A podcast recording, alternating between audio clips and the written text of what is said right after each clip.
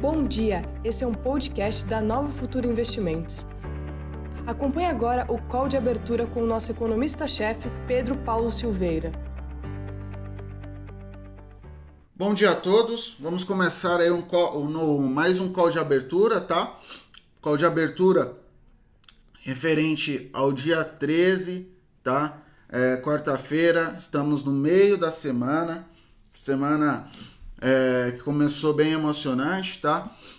E temos aí os mercados abrindo aí com uma certa cautela, tendo em vista o noticiário de ontem é, em torno do impeachment do Donald Trump é, na Câmara. Vários, é, vários representantes, inclusive republicanos, é, estão a favor da, do afastamento do presidente, né? Em, em, ó, à medida em que o, a Covid continua avançando, hoje de manhã a Lagarde ela fez um pronunciamento é, lá, na, lá no, na Europa, né? E falou que ela considera que as medidas de, é, contra a Covid podem permanecer, é, ou tendem a permanecer até é, o final do terceiro trimestre lá em alguns países. Então isso vai acabar impactando a economia, né? então é, todas as projeções de crescimento também serão todas é, revistas, tá? Então aqui nós já temos o as bolsas americanas que abriram na verdade em alta, tá?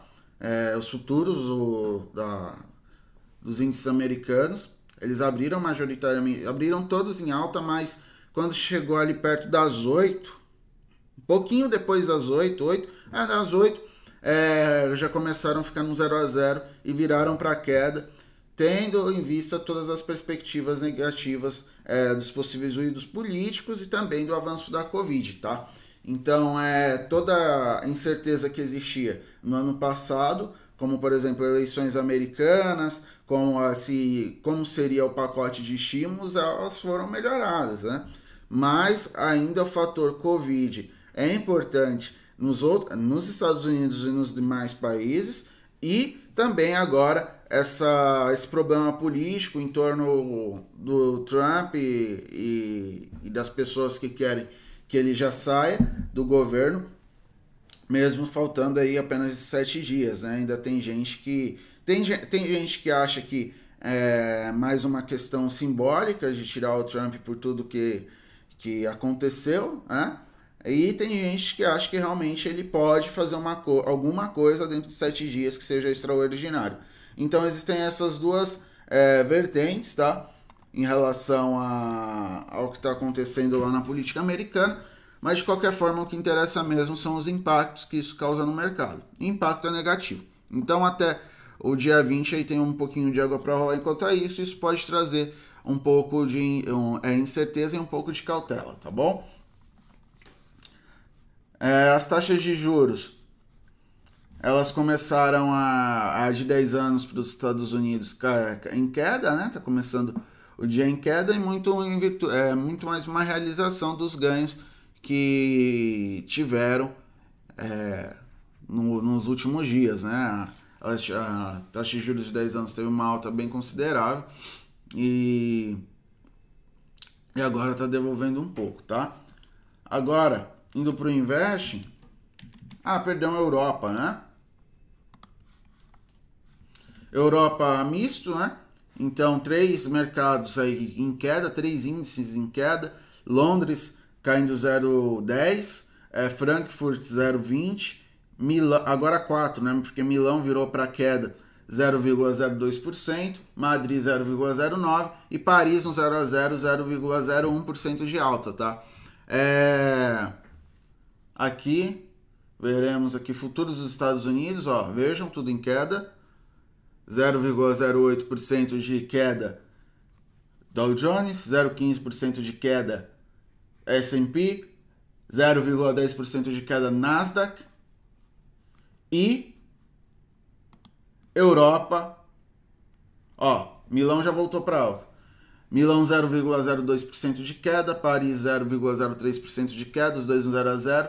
Londres 0,10% de queda, Frankfurt 0,19 e Madrid também 0,10 de queda, tá? Então, é tudo isso muito relacionado aos temores em torno da Covid. Na Europa também tem é, problemas políticos é, na Itália, tá? Então existe problemas lá em torno do da possível saída do Giuseppe Conte e isso traz instabilidade também. Então é com uma volatilidade forte, né? Aqui a gente já pode ver uma forte é, volatilidade para os mercados. Olha, é, preço-alvo do Doge teve uma elevação. Ah, notícias aqui do lado. Mas basicamente, as, o que realmente está pesando no mercado está trazendo muita cautela e risco, é, razoável risco para os agentes, tá? De novo, lá na Ásia, a gente pode olhar os indicadores na China tiveram perda, então, é muito relacion... estão relacionados ao aumento no número de casos na China. Tá? Então, a China que vinha com um desempenho forte em relação à contenção dos gastos, é, perdão, contenção da, da crise, né, do avanço da Covid, conseguiram aí, infelizmente, houve, a Covid conseguiu é, ter nova aceleração, mas também já eram, de certa forma, esperado, né? É, não sei se é, em vários lugares, até no The Wall Street Journal, em vários é, mídias, até algumas imagens de alguns artigos lá que eram que são indicados lá pelo Hoover Institute que a gente viu ontem, é, mostrava algumas imagens, né? É, ano novo, final de ano na China, final de ano em outros países, mostrando a recuperação da China e o pessoal indo pra rua. Tinha até balada lá na China, em Wuhan tinha balada lá, a juventude, turma se divertindo, mas isso é, é, é tarde, cedo ou tarde ia acabar acontecendo ter, de ter alguns aumentos, tá? Isso já era de certa forma esperado, porque o vírus ainda não acabou, tá? Então, começando o dia de hoje, em termos de bolsas, é isso que está acontecendo. Isso pode interferir sim é, no desempenho do mercado aqui dentro, tá? Entre indicadores de atividade econômica, para o calendário. Índice de preços atacado na, na Alemanha subiu 0,6% é, para o mês de dezembro e no ano continuou com deflação 1,12%, tá? Produção industrial foi positivo, avanço de 2,5% no, é, no mês e no ano continua 0,6% de é, queda, tá? É, mas só que esse dado aqui positivo, a, segundo a Eurostat, que é a agência que publica esses dados, é, consideraram consideraram a, é, o avanço principalmente é, dos bens intermediários, tá? Então, a, o aumento na produção de bens intermediários, aqueles bens que são utilizados para fazer outros produtos, subiram bastante. Isso também explica um pouquinho a melhora nos preços, a, dos é, os preços ao atacado, tá? Porque quando a gente considera é, os produtores, eles vão adquirir bens intermediários para poder fazer seus demais produtos, tá bom? É, ao longo do dia, cruzados importantes. Com licença, moça, obrigado. Inflação nos Estados Unidos. Discurso de membros do FONC. Estoques de petróleo nos Estados Unidos. Pesquisa de serviços no Brasil, expectativa de 1,2% de crescimento. Aqui eles ajustaram, mas era de 1% no mês e queda, e, essa, e esse crescimento pode gerar queda de 6,2% ao ano. É e a, o livro bege. Né? O livro bege ele traz todas as expectativas em relação à economia americana e como a política monetária será conduzida e os motivos pelos quais a política monetária vem tendo tal desempenho e porque os gestores é, acabaram tomando determinadas estratégias, tá bom? Então, basicamente, esses são os principais dados de atividade, tá? Agora vamos olhar um pouquinho o calendário é, de balanços para ver se lá fora tinha visto aquele. Já saíram alguns números aqui de balanços para hoje.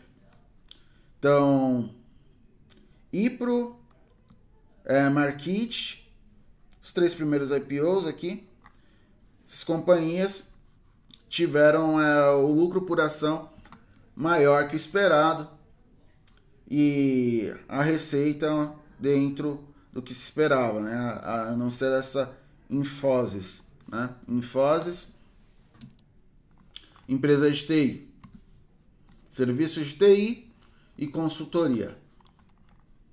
Sede na Índia tem ADR negociada aí na, na, na é, no mercado americano, né? E aqui também, IFO 34. Perfeito? Então essas foram as companhias até agora. Posteriormente veremos outras empresas. Aqui. Uh, começará no dia 14. Então, amanhã BlackRock, importante. Delta Airlines, importante também. Sexta-feira, uh, JP Morgan, Wells Fargo e Citigroup. Tá bom? Aqui eles não colocam os outros porque essas são empresas mais relevantes, tá? Beleza? Então, é isso. É... Para quem não tinha visto a carteira ontem, esse foi, foi assim que, fech... que ela fechou, tá? Então tivemos destaque aí de companhias como Cirela no dia, né? O desempenho no dia Cirela, é, Ambev, Cosan, B3 subindo bem. Então, papéis que estavam descontados é, nessa, é, nessa correção do mercado é, foram, é, foram os agentes buscaram ativos mais, que estavam mais descontados no mês. Né? Tanto que a gente olha aqui a variação mês, não foram é, é, Vale, Gerdau, no caso Cosan, né? até porque o petróleo subiu bastante, ou até mesmo Petrobras que tinham um, um bom desempenho. Na verdade, o pessoal aproveitou para investir em outros ativos, tá? Até via varejo subiu um pouquinho. Então, quanto a questões de mercado, carteira, esses são os dados, os números e o que pode sair hoje, tá? Lembrando que vai ter swap cambial às 11h40 por parte do, do Banco Central, tá? É, hoje também temos é, o Pazuello às, é, às 9 começará a falar em Manaus sobre a Covid. Manaus é um dos estados, é, perdão, uma das cidades que estão é, com uma, um dos maiores problemas em relação ao enfrentamento da, da doença, né, do vírus. É, hoje, basicamente, em termos é, internos, é isso. E também é, ficar atento ao radar político, às ah, os argumentos, aí, as falas que o Maia pode dar, que o Baleia Rossi pode dar, que o Arthur Lira também pode dar, tá bom? Agora, irei para as perguntas enquanto o mercado não abre, tá? Já olhando o que vocês estão comentando aí. Perfeito? O Rafael diz que as construtoras estão com recomendação de alta para 2021, mas com perspectiva do aumento da inflação também há recomendação de compra, se sim, porque ainda estão descontadas, tá? Porque o mercado ele olhou para outros ativos, tá? Ah, ativos com foco em ciclo internacional, era o ciclo, é o ciclo internacional que por hora está a puxar a, a os ativos internos. Então, é, quando a gente olha para o começo do mês, né, principalmente a primeira semana, quem subiu é, mais? Vale, Vale, Gerdau, CSN, então é, é, Petrobras, então são companhias tais quais essas que tiveram o, o melhor desempenho, tá bom? Agora, pelo fato de você ter perguntado, entrar no Banco Central, as últimas expectativas. Olha, a expectativa de inflação é, na verdade é que ela desacelere. É que alguns agentes estão com um viés de alta dadas as expectativas, tá? Então vamos, vamos aqui primeiro terminar essa tarefa Pra gente para a próxima. Primeira parte da pergunta. A expectativa que ela feche 2021 com uma aceleração menor que foi em 2022 e 2020. E que ela volte a subir em 2022 e depois se normalize em 3,25 em 2023. Então, é, esse aumento acima das expectativas também ocorreu em, virtu em virtude do aumento nos preços de energia. Lembra ontem? A gente colocou aqui IBGE em dezembro e PCA. Esse impactou bastante. Ah, mas subiu em relação ao mês passado. Sim, mas ainda ao final do ano. Existe uma perspectiva de que o auxílio seja retirado, ou seja, parcialmente parcial, é, retirado, ou que, que tenha uma, uma remodelagem desse auxílio. Vai ter desemprego. Desemprego forte, demanda fraca. O que, que acontece? Inflação não sobe tanto. Tá? Até sobe menos do que o esperado. Perdão, sobe menos que o anterior. Então o que, que subiu? Energia elétrica. Repasse da energia elétrica foi o principal. A gente olha nos 12 meses. E claro, a questão dos alimentos, por conta de toda a questão do câmbio, quando a gente olha no ano. Olha aqui, energia elétrica. Isso que foi energia elétrica é, no acumulado do ano. Olha como subiu em dezembro. Foi essa esse reajuste, tá? E claro, a questão dos alimentos impactado pelo dólar, toda a questão transitória, né? É, as pessoas em casa e a manutenção da renda por parte do auxílio também contribuiu para alta no preço de alimentos, fora todas as questões aí de, de comércio, valorização dos preços, tá? Então, basicamente é isso. Agora, para as construtoras, ontem, é, é que, eu, que eu lembro de cabeça, é, Moura de Bo, RI. Empresa pequena, mas já é um exemplo. Ontem eles divulgaram a prévia a prévia operacional, não de vendas, né, de vendas, etc. Prévia operacional considerada forte. Se a Moura Debo teve essa prévia é, operacional, vamos ver se é alguma coisa de Cirela. Perspectiva de queda na alta dos juros. Na verdade. Isso que foi no final do ano. E a expectativa do setor de construção para recuperação nos, é, dos níveis nos preços de imóveis. Por quê? Porque tem muito lançamento, existe é, melhora na, nas condições de financiamento o pessoal vai comprando. Então, recuperação do mercado, a perspectiva de recuperação no, em relação ao mercado mobiliário é alto, tá? Então, basicamente, é isso, tá bom, Rafael AD? É, a, a artistas de rua Olha que bacana, agências de rua. Porque os investidores estrangeiros estão sempre na contramão dos, dos institucionais é, nacionais, não necessariamente, tá? Então, às vezes, dependendo da estratégia do institucional nacional, ele vai buscar também a estratégia de ganho, é, de valorização que ocorre no momento, principalmente tesouraria de banco, tá? Mas em outra, em, por outro lado, tem investidores institucionais que estão pensando, fazem alguns investimentos olhando para o longo prazo, para o longuíssimo prazo. E às vezes esses investidores eh, internacionais só estão buscando oportunidades de ganho de acordo com o prêmio de risco de cada país e seu risco, tá? Então às vezes acontece isso.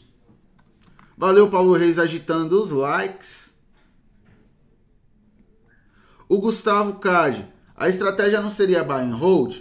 Sou novo no mercado. É, a carteira, a estratégia é essa aqui, ó. A estratégia é essa aqui, tá?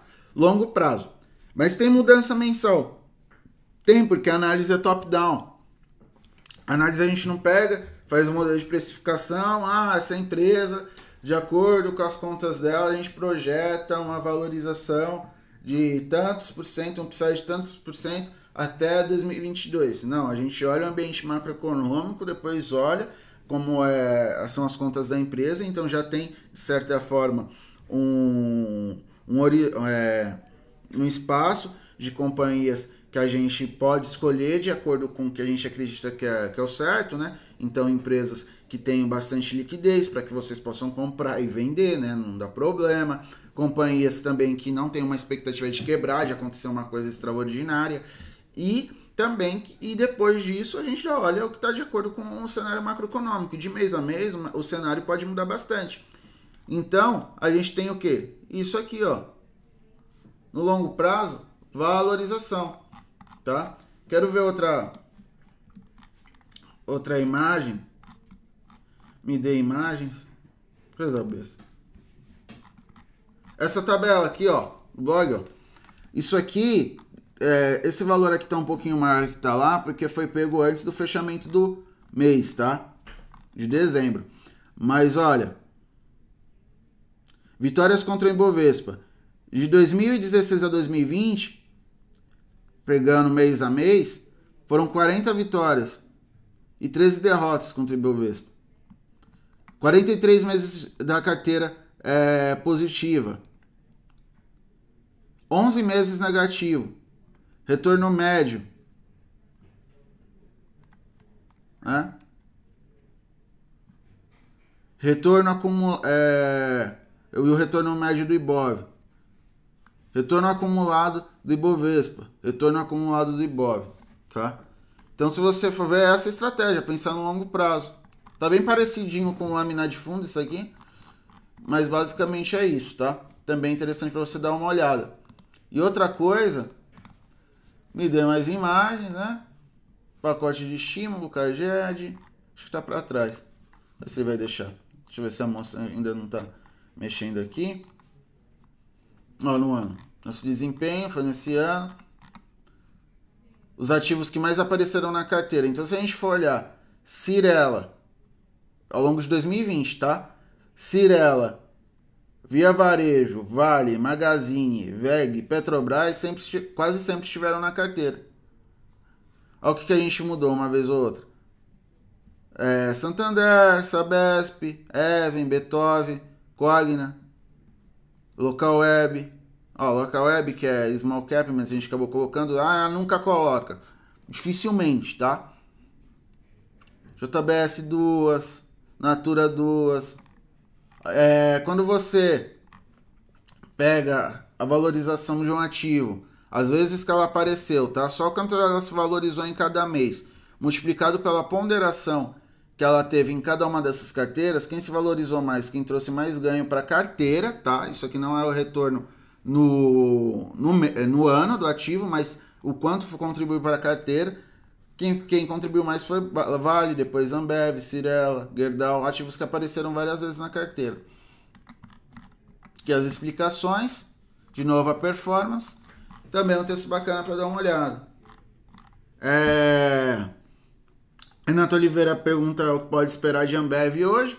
Ambev ontem teve um desempenho legal, né? Vem com desempenho bacana no mês e mediante as, a, aos receios globais que a gente já vê nos mercados agora, pode ser que ela tenha um desempenho aí de, de realização sim, tá bom? Gustavo perguntando sobre o beta, né? Matheus, vocês ficam ajustando o beta da carteira? É, é, é seis meses e a gente sempre tenta deixar próximo a um, então um pouquinho acima, um pouquinho abaixo, dependendo do cenário econômico. Se, meta, se o cenário econômico é positivo, a gente tenta deixar um pouquinho acima de um. Se o cenário econômico é um pouco mais negativo, a gente está um pouco mais receoso, a gente tenta deixar um pouquinho abaixo de um, porque se o Ibovespa cair, a gente cai menos que o Ibovespa, tá? Então, basicamente é isso. Mas também não, não tem um upside tão grande, dá uma segurança para o investidor, tá? O, o Diego Lucena, ele faz aqui uns comentários em, em, é, interessantes é, sobre produtividade, formação de capital, tá? Formação de capital. Então, tudo isso realmente, olhando para o crescimento econômico, mais olhando para o longo prazo, de fato, a gente tem problema. A gente tem bastante necessidade de financiamento, é, financiamento externo. Isso pode gerar problema para o crescimento econômico. Por quê? Porque é uma das premissas, inclusive de um livro de um cara que é o é crescimento, crescimento econômico Jones. Teoria do crescimento econômico Jones. Mas bom, essa aqui é a edição mais nova. Esse introdução à teoria do crescimento econômico. Ou esse aqui é um pouquinho mais antiga, mas também pega bastante coisa. Eu acho que esse aqui só acrescenta um, mode um modelo de crescimento. Mas enfim, é uma das premissas para um, uma economia ter um crescimento sustentável é ter mecanismos de, de financiamento interno e não depender tanto do financiamento externo, tá? Um dos problemas que o governo, é, é, no final do governo militar, que ele teve foi o, o financiamento externo tão forte, tá? Basicamente foi isso. Agora, vamos olhar como, como abriu o mercado? Aí, ó. Cautela lá fora fazendo o futuro cair. Poxa, mas legal, agora a gente tem um mestre aqui no call. Achei super bacana, cara. Vai contribuir bastante. Aí, ó, o cara leu minha mente, meu. Como tá a abertura? WDO, né? O dólar subindo 0,43%. E a... o índice caindo 0,20%. 123 mil o índice, 5,34 o dólar. Vamos olhar moeda lá fora? emergente. Gente pior que a Rússia, gente pior que a Índia. Já que vendo quanto o dólar está se valorizando contra as moedas é, de mercados emergentes, tá? Então aqui tem é, leste europeu, a América Latina e alguns países da Ásia também, tá? Então, a turma saindo hoje do Brasil, saindo do risco, turma cautelosa. Vamos dar mais uma espiadinha lá fora, só para confirmar 0,18 futuro do, do Dow Jones, 0,27 futuro do S&P, 0,18 futuro da Nasdaq e Europa, tudo em queda. Tá? Essa é a pesquisa dos serviços. Volume de serviços cresce acima do esperado, hein? Positivo? Positivo. Então tivemos aí o indicador de serviços é, superando as expectativas, então isso mostra o setor de, de serviços é um setor importante porque emprega muita gente, né? Tem muita gente que depende é, disso para viver, tá? Então essa diminuição de algumas medidas restritivas contribuíram para que o setor de serviços tivesse aí uma, um avanço, principalmente quando você olha para algumas regiões do país, né? até em bairros assim de periferia e tal, serviços continuaram. Então isso ajudou bastante. Né? Aqui na Paulista, por exemplo, as academias voltaram a funcionar. Né? Então você olha alguns salões de beleza quando voltaram a funcionar. Tem coisa que quebrou? Tem, tem restaurante que quebrou. Mas teve muita coisa que voltou a funcionar por aqui. Então isso acaba ajudando bastante, é bom porque estimula a economia e cria bastante emprego. Cria bastante, não quanto deveria, mas muita gente ou as pessoas voltam a trabalhar nos, nos empregos que elas já estavam, né? Faz algum fizeram aqueles contratos de serem é, de não perder o emprego, etc. Tá bom? Valeu, turma. Então, basicamente é isso. Hoje está finalizado o call de abertura. Prestar atenção nos movimentos de política internacional política aqui dentro, tá? E cautela e aproveitar a oportunidade até para entrar em alguns ativos, tá? Então, ótimo dia a todos. Ótimo dia de negócios para vocês e até o call de fechamento às 18 horas.